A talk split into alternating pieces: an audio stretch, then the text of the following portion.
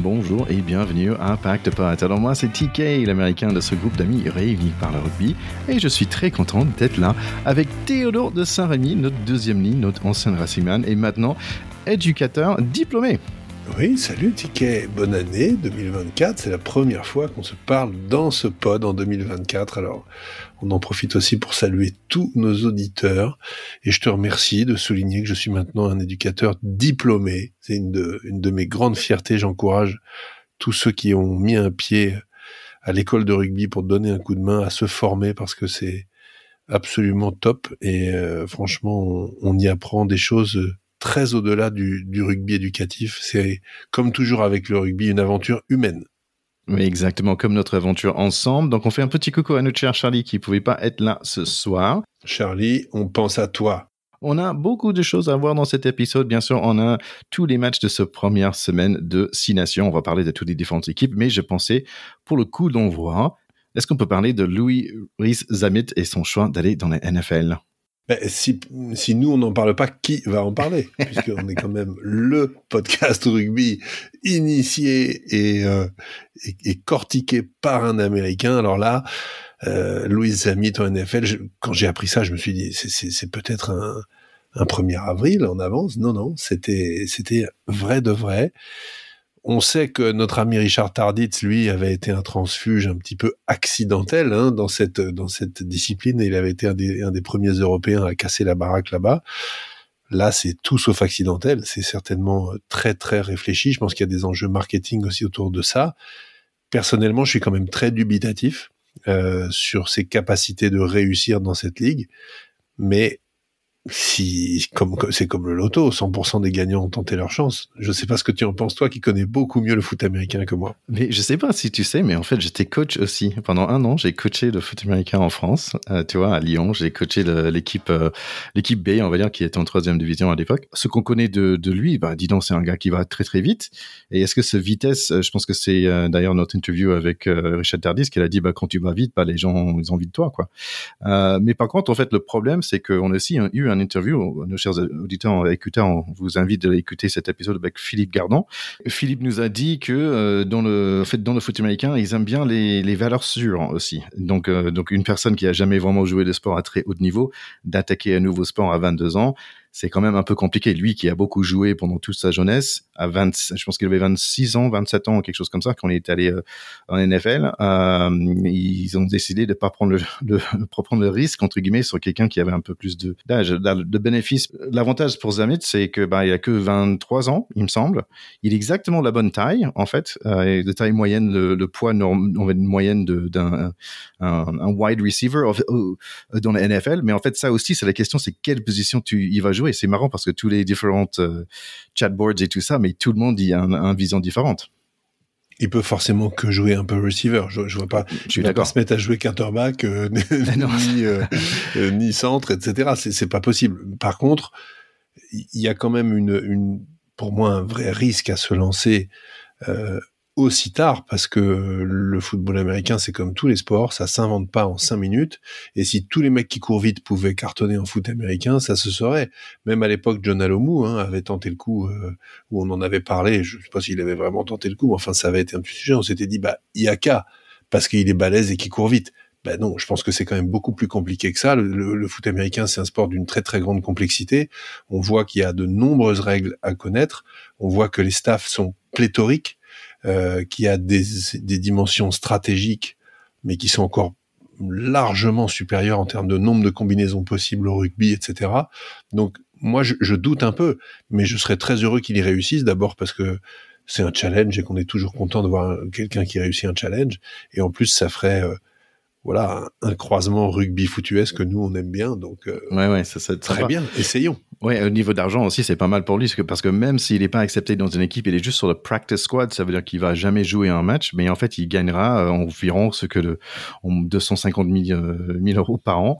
Et si il y a, il, touche un salaire de, de, même le minimum en NFL, c'est 750 000 euros quand même. Donc euh, il y, a, des il y a des côtés financiers qui sont très intéressants.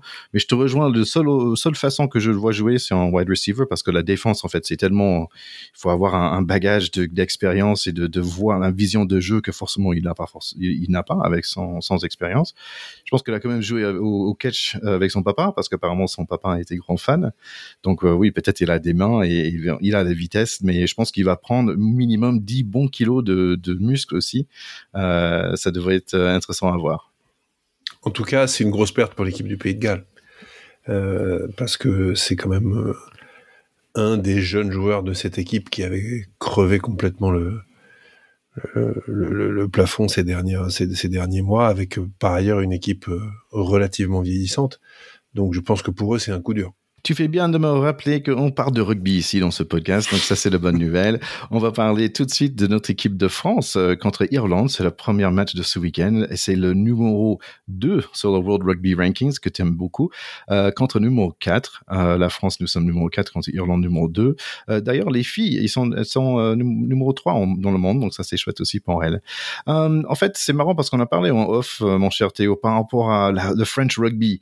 Comment tu le sens? Comment tu sens maintenant ça fait un petit moment depuis le, Coupe de Monde. Comment tu sens le French Rugby en ce moment? Bah, écoute, euh, moi, je vais d'abord donner mon sentiment personnel et ensuite euh, celui que je partage un peu avec des copains de temps en temps. Je pense que euh, cette Coupe du Monde nous a laissé un peu chaos debout. La, cruauté de cette élimination quart de finale, en plus, à un cheveu, comme on s'en souvient, et le fait que bah, quand tu perds en quart de finale, en fait, ça s'arrête complètement.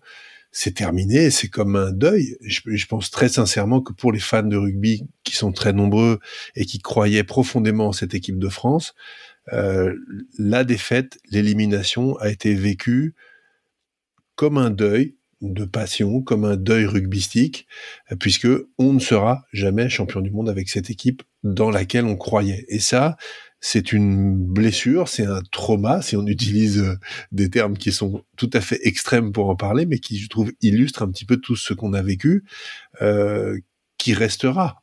Euh, on voulait l'être, on ne l'est pas, c'est cruel, et on s'en souviendra toujours. on a beau cicatriser d'une blessure, quand on la regarde, elle est là. Et je pense que tous les fans de rugby en France, aujourd'hui, tous les fans authentiques, les gens qui sont habités et qui ont des, globules rouges ovales dans les veines comme nous, ils sont tous dans le même état. Donc euh, là, on va prendre la fraîcheur du tournoi, c'est toujours extraordinaire et on sait que démarrer le tournoi des, cinq nations à l'époque et des six nations, c'est toujours cette cette approche du printemps, cette sortie d'hiver et puis euh, peut-être qu'on va gagner, puis peut-être qu'on va battre les Anglais et les Irlandais et là d'un seul coup euh, tout va refleurir.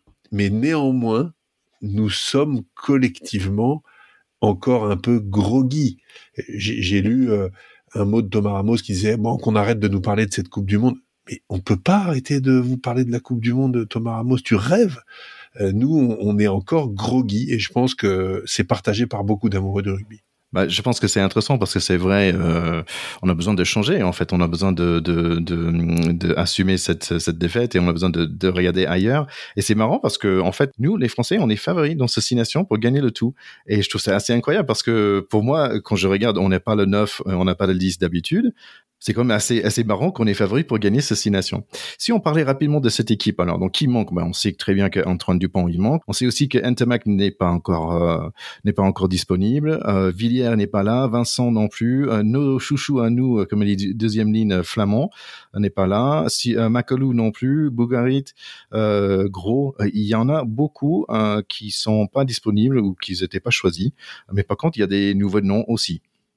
Oui, je, je je trouve que on attaque quand même cette compétition avec énormément d'inconnus parce que les joueurs cadres qui constituaient une colonne vertébrale absolument remarquable de cette équipe qui nous avait fait croire à la possibilité d'aller décrocher une étoile de champion du monde, ne sont pas là. Antoine Dupont, tu l'as dit, prépare euh, les Jeux Olympiques avec France 7. Je trouve que c'est une super opportunité et c'est un très bon choix. Il va s'aérer l'esprit, il reviendra plus fort à 15, c'est absolument évident et il sera tellement heureux de reprendre l'équipe de France à 15. Je, pense que c'est un, choix qui est excellent. Euh, Thibaut Flamand, on l'avait vu, était un joueur de, classe qui a tout éclairé le tournoi l'année dernière et qui était un, un, des tout meilleurs joueurs de ce tournoi. Donc je pense que il va beaucoup manquer.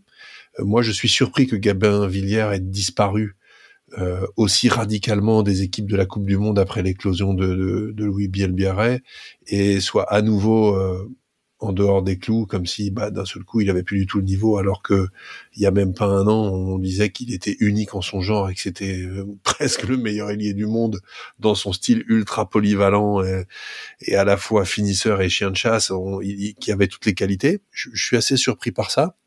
Euh, et puis euh, on a quand même également Pierre Bourgarit qui est un, finisseur, un puncher absolument formidable qui est pas là, qui va nous manquer incontestablement.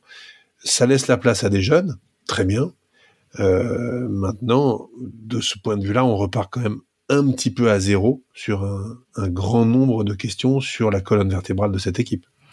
Ce qui est intéressant, il y a quand même pas mal de, de Racing Men euh, là, parce qu'il y a Thomas Laclaya, si je prononce bien, qui était à Oyonnax en pilier. Euh, il y a 9-10, il y a un combo 9-10 de Bordeaux euh, avec Tuku et, et, Jalibert, et il y a un combo 9-10 de, de Racing, ce qui est assez chouette quand même, Le Garec et Gibert. Donc Gibert, en fait, je connais pas. Est-ce que tu peux me, est-ce que tu connais un peu mieux que moi? Alors Antoine Gibert, c'est un joueur, euh, c'est vrai qui est une surprise hein, euh, dans ce groupe parce que euh, il, y a un, il y a un an ou il y a six mois, on n'en parlait pas du tout. je pense que l'absence de Romain Ntamak sur blessure forcément ouvre des perspectives, de même que l'absence de d'Antoine Dupont en ouvre une autre pour Nolan Le Garec. Ce sont tous les deux des joueurs de, de très grand talent. Nolan Le Garec, il était, on en parlait presque hein, pour être dans le groupe de la Coupe du Monde ou en tout cas comme un, un futur très grand.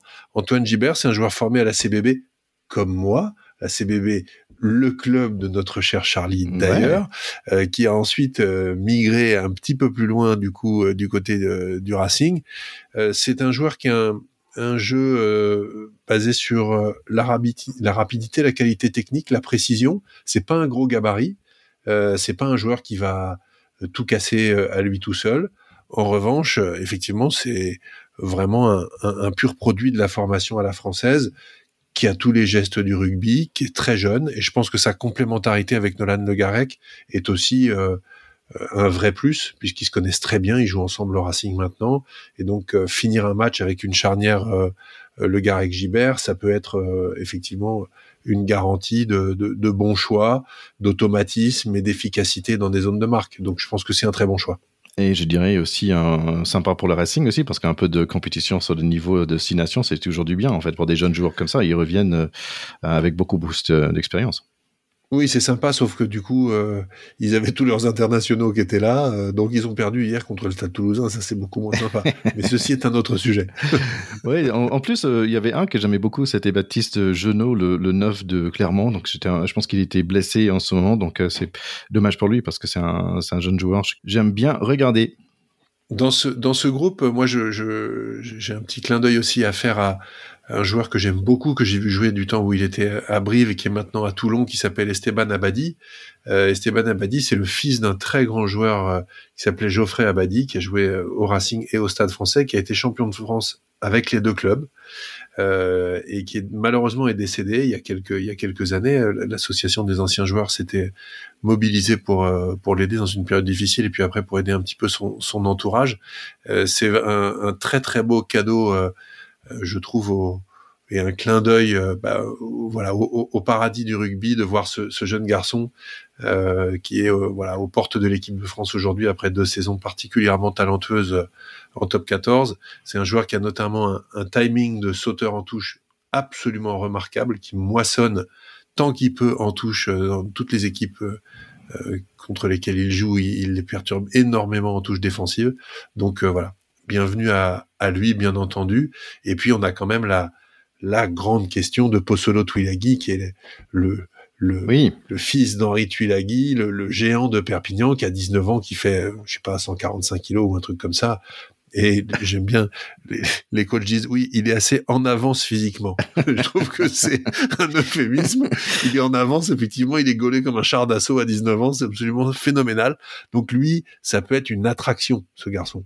Attendons de voir ce que ça va donner, mais je suis ravi qu'il soit dans le groupe aussi. D'ailleurs, il y a Méa Fou qui était, qui était dans le groupe, mais qui était écarté, je pense, à cause de blessure aussi. Ah oui, j'ai vu des, images de son papa qui faisait à manger pour toute l'équipe de, de, de France, et le mec, il est juste énorme, donc ça m'a fait une know, je suis allé sur YouTube pour regarder des vidéos de lui. Ici, il s'appelle The Butcher, déjà, le boucher. Et, les clips de lui dans les années 90, c'est un truc de ouf, quoi. Son papa, c'était un, monstre. Ah, mais un monstre vivant. Tulagi était un monstre vivant, en plus un joueur de grand talent. Et puis, il a euh, tout ce côté culturel euh, extraordinaire, du, sens de la famille élargie, du partage. Euh, ce sont des bons vivants extraordinaires. Donc là, effectivement, il est, il est arrivé à Marcoussis pour leur faire un cochon grillé à tous. Et il y a rien de tel que de se faire offrir un cochon grillé par des joueurs des îles qui oh ont cette culture du, du vraiment du barbecue et qui sont les, qui sont tout simplement les meilleurs à ça. Quand ils sont en plus les meilleurs au rugby, c'est, c'est, phénoménal et on a, on a tellement à, à apprendre d'eux sur euh, la fraternité autour du repas et du repas partagé, c'est exceptionnel. Bah écoute, si nos, chers écouteurs, vous jouez toujours, ne regardez pas des clips de, de Henri Toulagui sur l'internet parce que ça fait vraiment peur, en fait. Tu vas arrêter tout de suite. Euh, allez, en fait, euh, ce qui est sympa dans tout ça, c'est que on a un équipe euh, que j'ai envie de connaître. En fait, il y a, oui, il y a certains noms qu'on, bien sûr, qu'on connaît. Il y a, mais il y a des, des noms de retour. D'ailleurs, euh, Le Bel aussi, on n'a pas parlé. Il y a des noms qu'on connaît pas. Donc c'est, moi, je regarde avec intérêt, mais aussi, je trouve qu'il y a de pression qui enlevée dans un sens aussi on est euh, libre pour perdre et libre pour gagner aussi. Oui, tout à fait. Je pense que euh, on, a derrière nous cette Coupe du Monde dont on est sorti prématurément. Maintenant, euh, ce tournoi, si on ne gagne pas, ce sera pas la fin du monde. C'est une forme de début de deuxième mandat pour Fabien Galtier. Pardon, c'est une, grande revue et une, porte ouverte à des nouveaux talents, peut-être aussi euh, une porte qui va se fermer pour d'autres. Hein. On, a, on a parlé de Gabin Villière. Euh, on, a euh, quelques joueurs très confirmés, hein, qui sont des cadors de cette équipe et qui sont heureusement encore là, comme Damien Penaud, comme Jonathan Danti, comme euh, Peato Movaca, etc. et on a effectivement des grandes nouveautés. Et ce qui est intéressant, c'est de voir que le staff fait confiance à deux charnières qui jouent ensemble régulièrement. Et c'est un peu, euh, je trouve, un, choix de recherche d'efficacité et de, et de justesse technique. On sait que c'est difficile d'avoir des équipes qui se connaissent quand elles ne jouent pas ensemble tout le temps. Donc euh, euh, les deux couples, Loukou Jalibert d'un côté et puis Le Garec Gibert de l'autre, euh, je trouve que c'est stratégiquement assez intelligent de construire ça comme ça en l'absence de, Dupont et de Tabac qui sont eux aussi finalement la charnière titulaire rêvée qui jouent également ensemble quand ils sont pas blessés. Ouais. Bon, écoute, on peut parler de notre équipe de France euh, pendant longtemps, mais c'est maintenant l'heure de parler des autres équipes aussi. Donc, notre premier match, c'est quand même un match de, de grande taille, euh, parce que ça va être contre Irlande. Irlande, euh, quand même 19 personnes qui jouent sur la même équipe. Tu parlais de cette importance de jouer ensemble. 19 joueurs de cette équipe jouent à, à, à Leinster.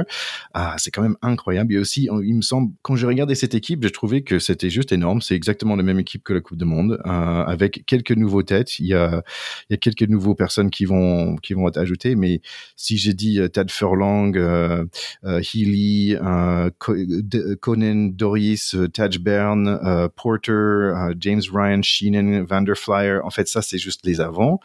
derrière c'est Aki, le 9 c'est Gibson Park. De question, il y a Keenan, Lowe. Uh, Connor Murray, Ringrose, Stockdale, c'est incroyable. En fait, bien sûr, les questions, c'est que, bah tiens, il n'y a pas Sexton à 10, il y avait des noms qui me parlaient. Carberry, Joey Carberry, on a parlé de lui.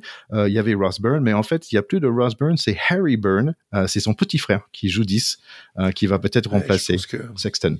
Je pense qu'effectivement, la, la prise, le, la prise talent était branchée en continu dans la famille Byrne parce que quand on a déjà comme euh, comme joueur et qu'on arrive à sortir un autre joueur qui joue numéro 10 et qui va aussi être international, c'est quand même assez extraordinaire. Cette équipe de l'Irlande, on en a beaucoup parlé, c'est une équipe qui n'a pas de point faible, qui n'en avait qu'un, euh, qui était euh, autant son point fort que son point faible, c'était Johnny Sexton parce que son talent immense malheureusement positionnait cette équipe d'Irlande dans une Sexton dépendance et il était à la fois très talentueux mais vieillissant. Et d'ailleurs, on a vu sur le match de l'élimination contre les Blacks, moi je l'ai pas trouvé inspiré sur ce match et peut-être que c'était euh, les matchs de trop, la compétition de trop pour lui, même si c'est horriblement cruel de dire ça parce que c'est un immense joueur. Donc à la fois cette équipe est incroyablement euh, forte et stable sur ces dernières années, donc ça reste une équipe absolument redoutable, mais la question de la succession de Johnny Sexton n'est absolument pas tranchée, et on sait que c'était pour cette équipe le métronome et le facteur confiance. Ça n'a pas suffi pour les mettre sur le toit du monde, mais ça reste quand même une très grande question. Euh, que ce soit le petit frère Burn, comme tu le dis, ou effectivement euh, Carberry ou Jack Crowley, ils ont tous fait des piges à la place de Sexton, aucun n'a confirmé, et ils vont tous être dans l'ombre du géant. à nous d'en profiter. Ils vont forcément douter, et celui qui va arriver là vendredi prochain à Marseille contre l'équipe de France avec toute cette belle équipe autour de lui, il va avoir une, énorme pression sur les épaules et je pense que ça va être un jeu essentiellement euh, mental et de, de, de, pression mentale qu'il va falloir mettre sur ce pauvre numéro 10. Ouais, c'est, c'est dur le côté mental. Tiens, petite correction, Carberry, il me semble qu'il n'est pas dans le, dans le groupe pour l'instant. Euh, ah. Mais euh, oui, donc tu parles de, de mental. Euh, c'est vrai qu'ils ils ont battu tout le monde dans leur poule, même les champions en titre des Sudaf euh, et pour perdre euh, par quatre points contre les, les Blacks. Donc en fait, qu'est-ce qui tout le monde attend? Bien sûr, c'est les contre-performances euh, parce qu'ils étaient déçus par la Coupe de Monde comme nous. Est-ce qu'ils vont descendre? Est-ce qu'ils vont se chercher un peu pour, pour remonter? Moi j'ai un souvenir de, de qui était super fort dans un Six pour après juste avant le 2019 si tu te souviens et après dans la Coupe de Monde ils étaient moins bien. Et là on voit un peu la même chose. Ils étaient super forts l'année dernière. Je sais pas est-ce qu'ils vont être capables? De... Normalement, comme j'ai dit, c'est la France qui s'en Je pense qu'ils ont une équipe qui est quand même un petit peu plus complète et un petit peu plus habituée à jouer ensemble que la nôtre. Tu l'as dit, il y en a beaucoup qui jouent au Leinster ensemble. Euh, nous, on va avoir une équipe qui va être quand même être un petit peu plus expérimentale. Euh, donc, à mon avis, ils ont un coup d'avance euh, sur nous, sur cette dimension confiance collective qui est déjà très établie. Maintenant, voilà, sur un match, euh, tout est possible et ils sortent comme nous d'une euh, déception horrible avec ce maillot vert et donc la pression de le remettre et d'aller se poser la question de qu'est-ce qu'on fait avec ce destin d'équipe nationale en sortant d'une défaite aussi cruelle, euh, on a une page blanche euh, à écrire et eux aussi en réalité. Donc euh, il faut les, compteurs sont remis à zéro. Je pense qu'on parle plus de la Coupe du Monde, on parle plus de revanche, tout ça c'est terminé. En plus on s'est pas affronté pendant cette Coupe du Monde. Donc finalement regardons ça avec un, un œil neuf et puis que le meilleur gagne tout simplement. Oui, tu parlais de l'expérience de cette équipe. Il faut dire, ils ont trois joueurs avec plus de 100 caps, ce qui est quand même euh, assez euh, assez incroyable. Très euh, impressionnant. Ouais, notamment le, capitaine qui a pris le rôle de Sexton, c'est Peter O'Mahony. donc voilà, c'est le premier match pour nous ici en France l'année dernière. L'année dernière, on avait perdu chez eux un, match qui était, on était plutôt très bien. C'était juste que eux, ils étaient mieux chez, chez eux. C'était un peu normal. Donc, j'espère que ça va exactement comme ça pour nous cette année. Oui, et puis c'est à Marseille, euh, puisque cette année le Stade de France n'est pas disponible euh, puisqu'il fait peau neuf pour les Jeux Olympiques. Euh, donc ça va être aussi une, un contexte assez inhabituel hein, pour l'équipe de France sur ce tournoi destination de jouer en province. Mais je pense que ça va aussi galvaniser bah, les, le public de ces villes qui vont être tellement heureux de recevoir pour la première fois les matchs du tournoi destination ailleurs en province. Donc faut, faut tabler là-dessus. Je pense que le public marseillais a montré de maintes fois qui avait une grande passion pour le rugby euh, au-delà du ballon rond dans le, dans le stade Vélodrome. Euh, et on compte bien sur ceux qui seront dans le stade pour foutre un gros coup de pression euh, aux Irlandais qui se disent oula, on n'est pas effectivement à, à, à Dublin là, pas du tout même. Allez, si on parlait de deuxième match, on a Italie contre Angleterre chez eux. Euh, on a un nouveau coach ici, c'est Queseda, l'ancien coach de Stade français, l'Argentin. Euh, pour l'équipe d'Italie, bon, il y a plein de noms qu'on connaît très bien. Fichetti, le, le première ligne, Nicotera aussi, les frères Cannon, euh, Lamaro, euh, qu'on aime beaucoup avec son, son énergie, Sébastien Negri aussi.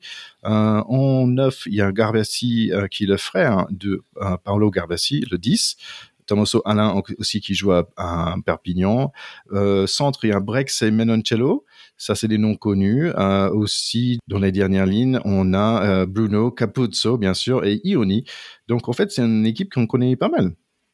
Oui, cette équipe a montré aussi les, progrès qu'elle a fait ces dernières années. Elle a toujours le, le problème de crever le plafond de verre, de faire mieux qu'une victoire de temps en temps contre l'Écosse, on va dire, ou contre le Pays de Galles. Ils ont sait qu'ils en avaient fait une fantastique il y a pas si longtemps avec cet essai euh, extraordinaire d'Ange Capozzo qui qui l'avait fait un petit peu exploser euh, au nez de la de la planète rugby. Maintenant, leur malheur, c'est qu'ils commencent par les Anglais.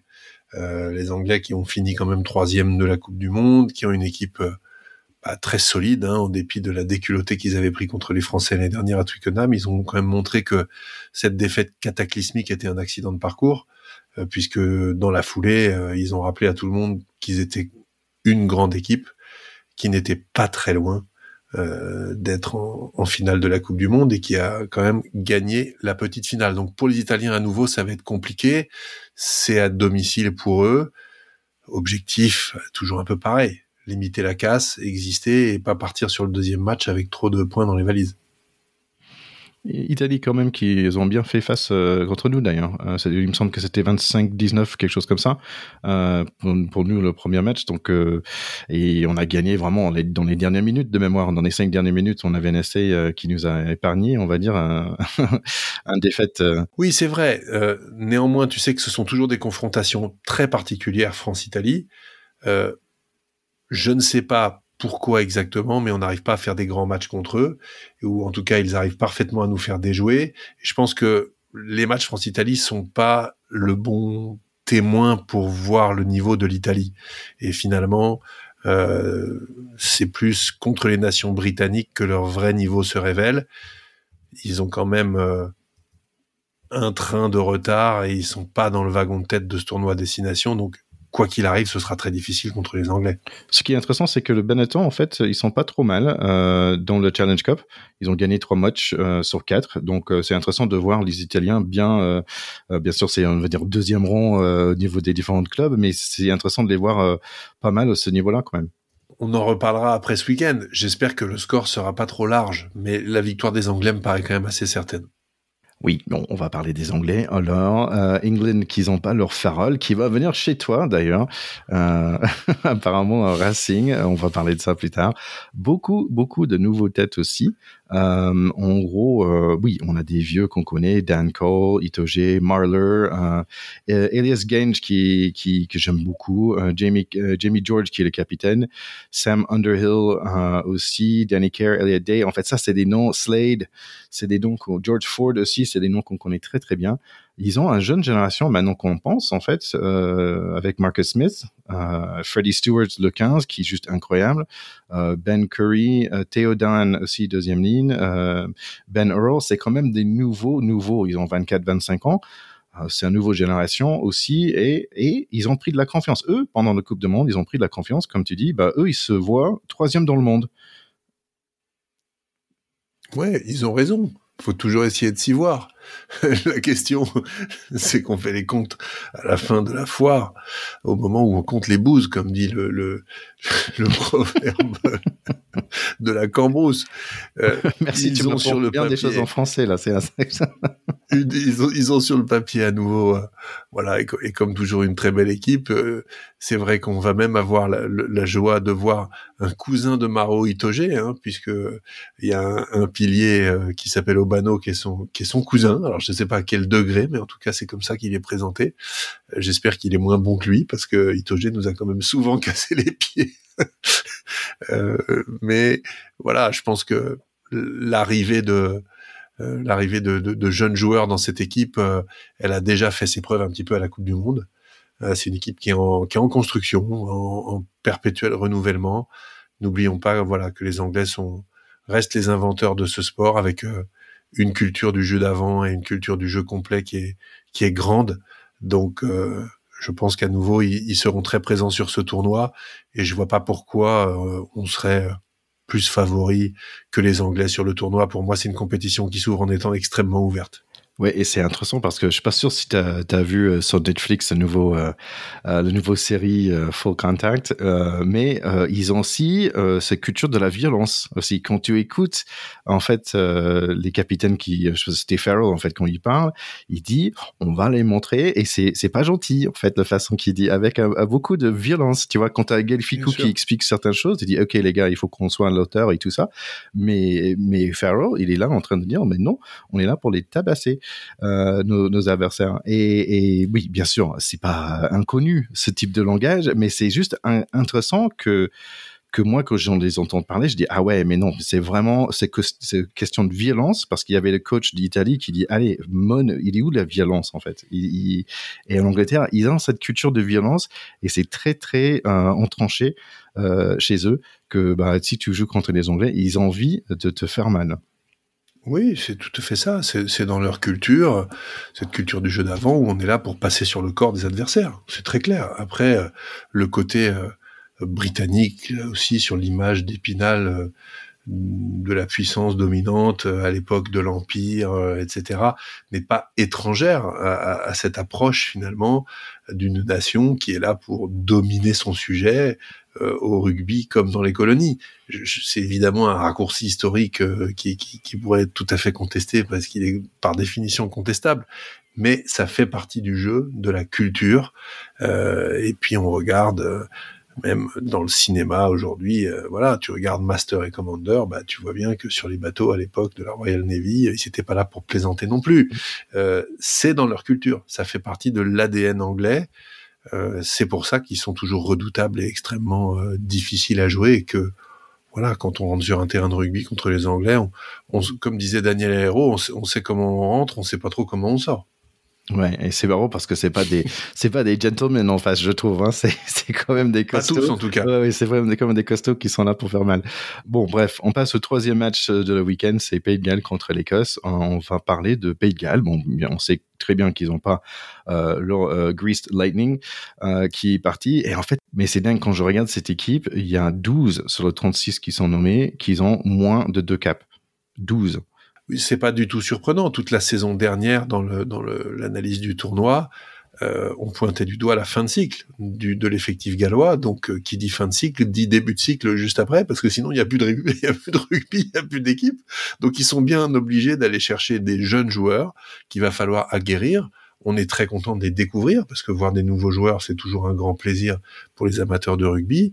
Euh, le Pays de Galles qui reste un tout petit pays, hein, c'est plus petit que la Bretagne en nombre d'habitants, ne l'oublions jamais, et néanmoins un pourvoyeur de grands champions depuis de très nombreuses années. Euh, donc euh, espérons euh, que des, des, des, cadors du rugby mondial sont parmi ces jeunes joueurs qui ont zéro, une ou deux caps et qui vont avoir à cœur de montrer que le Pays de Galles n'est pas mort et qu'ils ont beau être en fin de cycle, ils ont bien l'intention de commencer un nouveau cycle. Ce qui est incroyable, c'est Warren Gatland, bah, il va jusqu'au bout, hein, son capitaine, 21 ans, euh, c'est Daph Jenkins, euh, tiens, un, deuxième ligne qu'on aime bien. Euh, moi, j'avais attendu euh, Jack Morgan qui a bien joué dans ce Coupe de Monde, mais en fait, apparemment, il est, il est blessé. Donc, on voit que bah, il mise complètement sur la jeunesse euh, et c'est normal, hein, comme tu le dis, c'est complètement normal pour cette jeune équipe. Ils ont quand même pas mal joué pendant la Coupe du Monde. Ils ont perdu en, quart contre l'Argentine, euh, mais ils ont gagné leurs quatre matchs euh, dans le dans le pool avec euh, Fidji, Georgie et tout le reste. Ouais, ouais, absolument. Ils ont fait ils ont fait une Coupe du Monde tout à fait tout à fait présentable. Maintenant, c'est vrai qu'ils ont perdu contre les Argentins, comme tu l'as dit. Ça prouve aussi qu'ils sont pas tout à fait dans le premier wagon une équipe qui peut-être est dans le premier wagon, c'est l'Écosse, euh, parce que quand même, une grande équipe de l'Écosse en ce moment, c'est un, très bon génération euh, chez eux. Euh, si on parle des frères Ferguson, il reste quand même un, Richie Gray qui est toujours là. Il y a WP Nell qui a 37 ans. T'imagines jouer à 37 ans à ce niveau-là en pilier? Wow. Schumann, c'est quelqu'un qu'on connaît bien aussi. Richie, Darcy Graham, Hugh Jones, Kinghorn qui joue super bien à Toulouse en ce moment, Ali Price, Finn Russell, bien sûr, Stein, Vandermel et Ben White. Euh, là, il y a pas mal de noms, mais malheureusement, il n'y a pas notre, notre chouchou, euh, Hamish Watson. J'aime beaucoup aussi un petit nouveau qui s'appelle Alec Hepburn, peut-être est-ce un descendant de, de, l'actrice euh, bien, bien connue des cinéphiles. J'aime bien voir ces noms parfois qui nous rappellent à d'autres à d'autres références de la vie du monde du monde britannique. Moi, ce que j'aime, ce que j'adore hein, dans cette équipe, et, j'ai été déçu que qu'ils fassent pas mieux à la Coupe du Monde, bien entendu, mais je, je suis un, un, fou notamment de leur ailier Van der Merwe qui est écossais comme moi je suis polonais parce qu'il est quand même sud-africain, mais c'est pas grave. Avec les règles du rugby international, il a le droit de jouer pour cette équipe et Dieu sait qu'il a prouvé qu'il était euh, en capacité de tout donner pour ce maillot. C'est un joueur vraiment que j'adore voir jouer. Et pour moi, si Van der Merwe va bien, l'équipe d'Écosse va bien. Voilà. Donc c'est vraiment une équipe qui a besoin de se reposer sur deux ou trois cadors qui ont des, potentiels extraordinaires. Euh, L'autre ailier d'ailleurs, Stein, euh, euh, est pas pas mauvais non plus. Hein. C'est un peu la, copie conforme d'ailleurs de Van der Merwe puisque c'est lui aussi un Sudaf. Mais euh, pour moi, ils ont quelque chose à faire, peut-être une épingle à tirer du jeu parce que eux finalement la Coupe du Monde, bah je pense qu'ils y croyaient pas euh, à la gagner ils sont en croissance, ils sont en, renouvellement aussi de leur rugby, et peut-être que eux, ils sont sur un chemin plus long et qu'ils n'ont pas à gérer euh, cette déception d'avoir perdu, cette frustration, parce que de toute façon, c'était pas dans les plans. Euh, alors attention que ce soit pas l'équipe surprise de cette compétition. Oui, je suis, je suis d'accord, mais euh, on les aime bien quand même les Écossais parce que bon, ils ont gagné leurs deux premiers matchs qui euh, l'année dernière euh, contre Pays de Galles et contre l'Angleterre, donc ça c'était quand même inconnu pour eux. donc peut-être ils ont pris un peu de confiance. Ils ont bien, plutôt bien joué contre l'Afrique du Sud aussi pendant la Coupe du Monde, même si c'était difficile de faire quoi que ce soit contre cette équipe, bah ils ont, ils ont quand même fait quelque chose. Donc bon, ils ont pas perdu par beaucoup, on va la dire plutôt comme ça, on va dire gentiment. mais oui, je suis, c'est toujours une équipe que j'aime bien jouer surtout parce qu'il y a, Finn Russell. Finn Russell qui est euh, à la fois leur meilleure arme et parfois le, fossoyeur de, des ambitions avec ces, fameuses passes à plat qui sont, qui sont acquis tout double. Et la difficulté maintenant, c'est que quand même les adversaires le connaissent bien. Donc euh, il faut qu'il fasse très attention parce que euh, ça lui a joué des tours à, plusieurs reprises dans, des situations soit avec son maillot de club, soit avec son maillot d'équipe nationale. Et il est à la fois extraordinaire et à la fois il est aussi son propre danger. Bon, sur ces paroles, est-ce qu'il va gagner ce match entre Pays de Galles et, Écosse? Moi, je vois bien l'Écosse faire un coup. Moi parce que je trouve que ils sont sur une trajectoire et sur une tendance euh, qu'un succès au Pays de Galles viendrait bien confirmer. On ferait une équipe un peu euh, euh, vraiment à craindre pour la suite du tournoi. Ce serait, ce serait très chouette. Maintenant, Là aussi, ça reste très ouvert. C'est à Cardiff. Euh, on sait qu'à Cardiff, il est difficile de battre les Gallois, même euh, sur une équipe jeune. Et après Angleterre-Italie Italie Angleterre, je devrais dire. Bon, l'Angleterre va gagner. La question, c'est le nombre de points. Et pour nous, euh, France ou Irlande? Si le cœur parle, euh, la France gagne. Voilà, c'est exactement ça. Écoute, je sais que c'est ce que tu voulais entendre. exactement. Écoute, avant de clôturer, en fait, je, voulais faire ma petite deuxième minute américaine, si je peux. Euh, en fait, tu sais qui va avoir une équipe MLR, Major League Rugby, en fait, la ligue euh, nationale aux États-Unis, qui va avoir une équipe? Tu veux dire, il y a une équipe dans une nouvelle ville? Une nouvelle ville Ok, non, je sais pas. Charlotte, en fait, d'où je viens, en Caroline du Nord, ils vont avoir une équipe. Donc c'est assez drôle. Incroyable. C'est incroyable. Est-ce qu'ils t'ont contacté pour que tu les coaches un peu Tu penses? C'est assez incroyable parce que, écoute-moi ça, ils ont annoncé le truc en janvier. Ils disent, on va commencer à jouer en, en mars on n'a pas de coach, on n'a pas de, on n'a pas de roster, on n'a rien. C'est un truc de dingue. J'ai jamais vu un truc pareil. Apparemment, il y a deux joueurs qui sont signés. Ils vont faire une équipe comme ça? En, trois mois euh, pour jouer dans les MLR. Donc euh, bon. Attends, je, vais, je vérifie mon téléphone. Euh, écoute, ils m'ont pas appelé. je, je comprends pas. C'est un truc de dingue. Visiblement. mais, mais tu imagines, c'est en fait Charlotte, c'est quand même le 15e ville le plus grand aux États-Unis. C'est comme à Montpellier ou en Avignon, on va dire en France. Euh, mhm. C'est près de 900 000 personnes. Mais tu imagines, et, et j'ai regardé, je dis ah c'est intéressant. J'ai pas entendu beaucoup de choses. Je regarde dans les. Comment vont-ils s'appeler? Euh, ça va être le Anthem, je sais pas pourquoi, Anthem quoi. Et Anthem Rugby Club. Et en fait, c'est marrant parce que j'ai tapé dans les deux journaux locaux et il y avait rien, il y avait même pas un article sur le truc. Donc je suis assez surpris. Donc bon, on, va voir. Quand même, il y a New York euh, qui n'a plus d'équipe. Il y a, je pense, Toronto aussi qui n'ont pas d'équipe euh, cette année. Donc euh, donc oui, je suis un peu curieux pour savoir est-ce que ça va vraiment fonctionner ce truc à Charlotte? Je suis super content si ça fonctionne. Bon, ah, mais zéro article dans le Charlotte Observer. Je trouve ça assez assez fou quand même. Et on a toujours les genoux coupables de Los Angeles. Oui, il y a toujours les Guillotinis et euh, ils ont quelqu'un que nous, on a interviewé ici sur ce pack de potes. C'est Joe euh, Touafete, donc euh, qui maintenant qui joue, euh, qui a joué à Lyon, qui maintenant joue à LA pour être plus proche de la famille. Effectivement, c'est beaucoup plus près.